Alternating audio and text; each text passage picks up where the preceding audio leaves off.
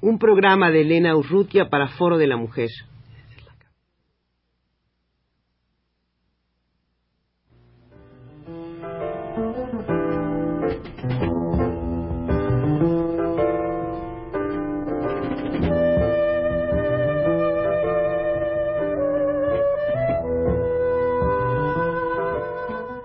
Foro de la Mujer.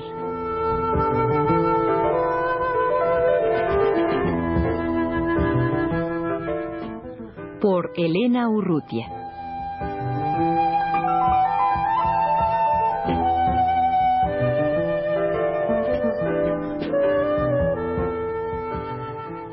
Conchita Fernández y Dulce María Pascual son feministas y de profesión psicólogas.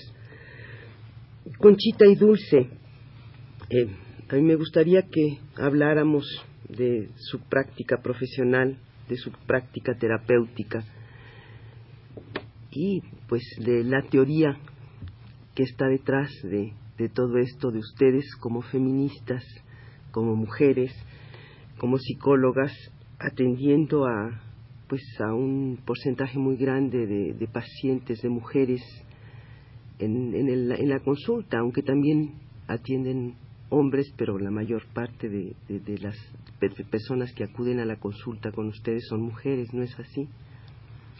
Sí, Elena, efectivamente. La realidad es que un número mayor del sector femenino busca ayuda terapéutica eh, del sector que nosotros manejamos.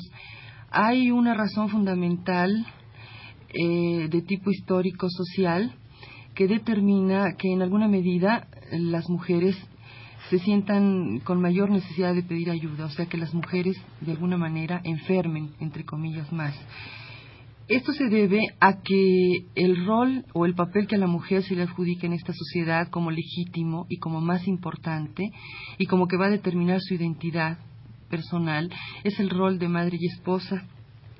Esto supone que el espacio social que va a tener es mucho más reducido que el del varón y por otra parte que es un papel lleno de una mayor cantidad de contradicciones eh, a vivir. Eh, el hacer que la mujer sea principalmente esposa y madre hace que tenga que ser educada siempre en mayor o menor grado para un papel de, de dependencia. La dependencia automáticamente hace que las mujeres tengan menos fuerza para oponerse a las exigencias de los demás, que tengan mayor inseguridad, más temor de emprender cosas, eh, mayor necesidad de aprobación externa y esto las hace más vulnerables al fracaso.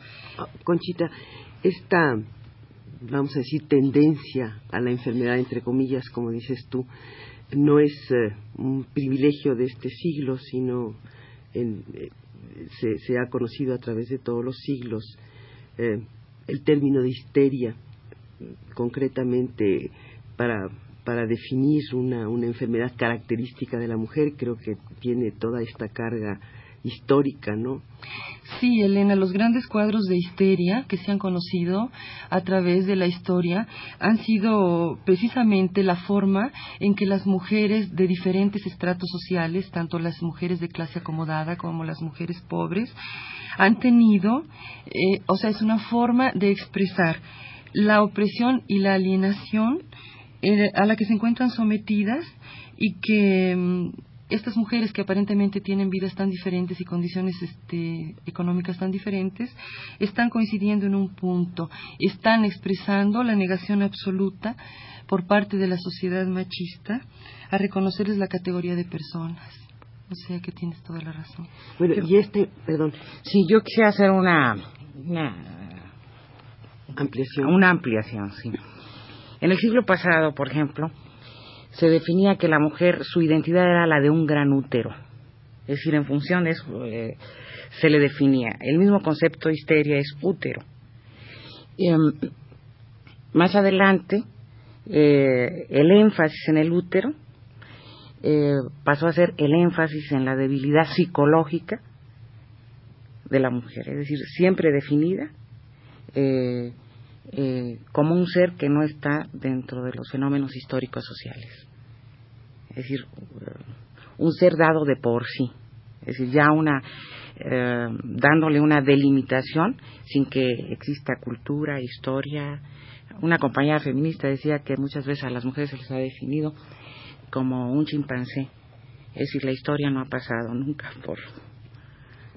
No, ha habido una evolución. Bueno, y ante esta enfermedad eh, de la mujer, otra vez entre comillas, eh, ¿cómo ha enfrentado la sociedad la curación o la atención a esta enfermedad a través de, la historia. Mira, Elena, eh, eh, para esto tendría que hacer este antecedente de la contradicción inmensa en que se encuentran sumergidas las mujeres, porque eh, las mujeres tienen que enfrentarse a la elección entre ser femeninas, que es lo que la sociedad exige la expectativa que tiene de ellas, y el ser personas. Esta contradicción brutal implica que bien o eh, tienen que mm, trabajar y mantener a los hijos y entonces eh, tener una culpa porque porque descuidan efectivamente eso que ellas consideran como importante.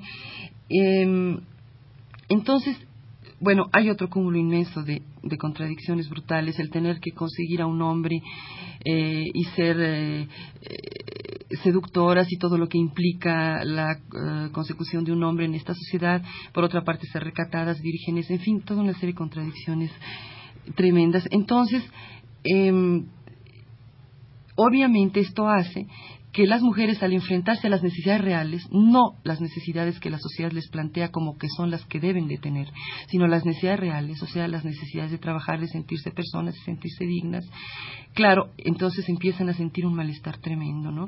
Cuando ven que eh, los matrimonios fracasan, que dentro del trabajo tienen lugares subalternos, que los sueldos y los salarios son inferiores a los de los varones y que tienen toda una situación dada por su educación y su socialización secundaria, el malestar que empieza a sentirse, bueno, es todos los matices, ¿no? Desde incomodidad, desesperación, una tremenda depresión de las mujeres de los 40 que sienten su vida vacía, inútil, en donde ya no tienen que perderse en el servicio de los demás, en fin. Entonces esto hace que efectivamente haya situaciones de congoja, de desesperación, de, de profundo descontento y que ellas crean que están enfermas. Y además la sociedad les hace creer que están enfermas. Cualquier indicio de rebeldía, de querer vivir otra posición, de querer vivir otro papel, de querer salir de esa alienación, es considerada como anormal, como enferma, y eso ha sido así a través de toda la historia. Entonces, precisamente para nosotros, ese momento de malestar de la mujer, ese momento de, de saber qué está pasando con ella, es un momento profundamente político, es un momento que dentro de la terapia puede convertirse en toda la rehabilitación de ellas como personas, en, en la desculpabilización de lo que ellas sienten como un fracaso personal, en explicarles que hay estructuras dadas que originan esos fracasos que ellas viven y esa opresión que ellas viven, y finalmente hacerles entender que mm, solamente a través de una organización y de una salida colectiva las mujeres van a poder transformar la situación en la que viven en estos días. Entonces buscamos un mayor espacio, una mayor movilidad y que ellas puedan incorporarse a proyectos de tipo social, que les permitan cuestionar y luchar activamente contra todas las condiciones que generan esta opresión. Esa es la esencia y la filosofía de, la terapia que nosotros practicamos. ¿Podría decirse que ahora la sociedad enferma a las mujeres, esa misma sociedad que, que, siglos atrás quemaba a las brujas, que era un poco la, el destino que, el que le daba a las mujeres y que ahora se transforma ya no en quema de brujas, sino, sino en, en, un, en un proceso de, de, enfermar a la mujer. Sí, absolutamente. Y precisamente la, mm, la institución médica, esa institución médica que a partir del siglo XIII, en contubernio con la Iglesia y las clases dirigentes, hizo que la medicina solo se estudiara en las universidades, universidades a las que, o sea, que los conocimientos médicos se adquirieran en las universidades, a las cuales solo tenían acceso varones y de clase alta, ¿verdad? Y que, y que estos mismos médicos fueron los que durante todo el proceso inquisitorial eran llamados por los eh, jueces del Santo Oficio para que determinaran si las enfermedades que tenían estas mujeres, a las que se consideraban brujas, eran producidas por situaciones naturales o por situaciones no naturales de hechicería. Ellos, a final de cuentas, eran los que decidían eh, el, el, el, el destino de miles y miles de mujeres, ¿verdad?, que finalmente fueron. Eh, ahorcadas, quemadas, ¿verdad? Y, y, la institución médica eh, fue cómplice de, de este ahogar en sangre todo lo que fue un brote de, revolución social muy importante. Posteriormente es lo mismo en el siglo XIX, eh, en plena época preindustrial, los médicos también eh, tomaron un papel de discernir cuáles eran las mujeres sanas, cuáles las enfermas, y finalmente todos los mismos que decidieron quiénes eran brujas y no, son los que decidieron quiénes estaban locas o no, y son los mismos médicos que en estos momentos determinan también a través de, todas las eh, psicoanálisis, psicologías, psiquiatrías, que indican quiénes son las mujeres que tienen una conducta normal y quiénes son las que están locas y deciden sus destinos, ¿no? O sea, encerrando a las pobres en, en manicomio, las mujeres que no tienen recursos, y llevando al diván del psicoanalista a aquellas que tienen la posibilidad de, de pagar un tratamiento de este tipo. Bueno, y esta situación en estos últimos años en que la mujer pues tiene un acceso mayor a, a la universidad y por lo tanto a, en este caso concreto a la medicina y a la, a la psicología, a la psiquiatría, eh, ¿hay alguna mínima transformación en, esta práctica eh, eh, psicoterapeuta de parte de las mujeres médicas? Si, no son feministas, no, porque parten de toda una concepción ya, de, de la mujer. En la actualidad se pone, ya no se da, ya no se quema a las brujas o a las disidentes o a las gentes que están con angustia, sino que en una gran cantidad de casos se les dan fármacos para poner una camisa de fuerza a la conciencia, al crecimiento personal. Eh, las, las mujeres son las que consumen más cantidad de tranquilizantes dadas por los médicos. Es decir, se va generando una dependencia farmacológica, pero manejada médicamente. Cualquier malestar de una mujer se piensa que es neurosis. Eh, ¿Cómo se equipara? Vamos a hacer esta equiparación entre si es un estigma demoníaco o un estigma neurótico ahora en la, en la actualidad. ¿no? Antes se daba una serie de exorcismos, ahora se les da eh, fármacos tranquilizantes y eh, em, algo que es muy común en, nuestro, en este sistema, que es la culpabilización de la víctima.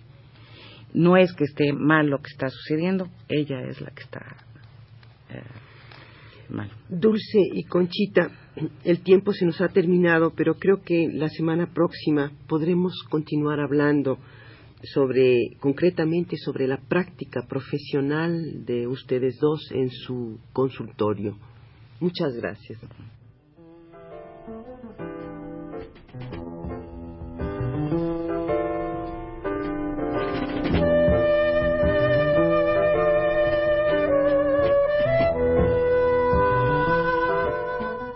Foro de la Mujer.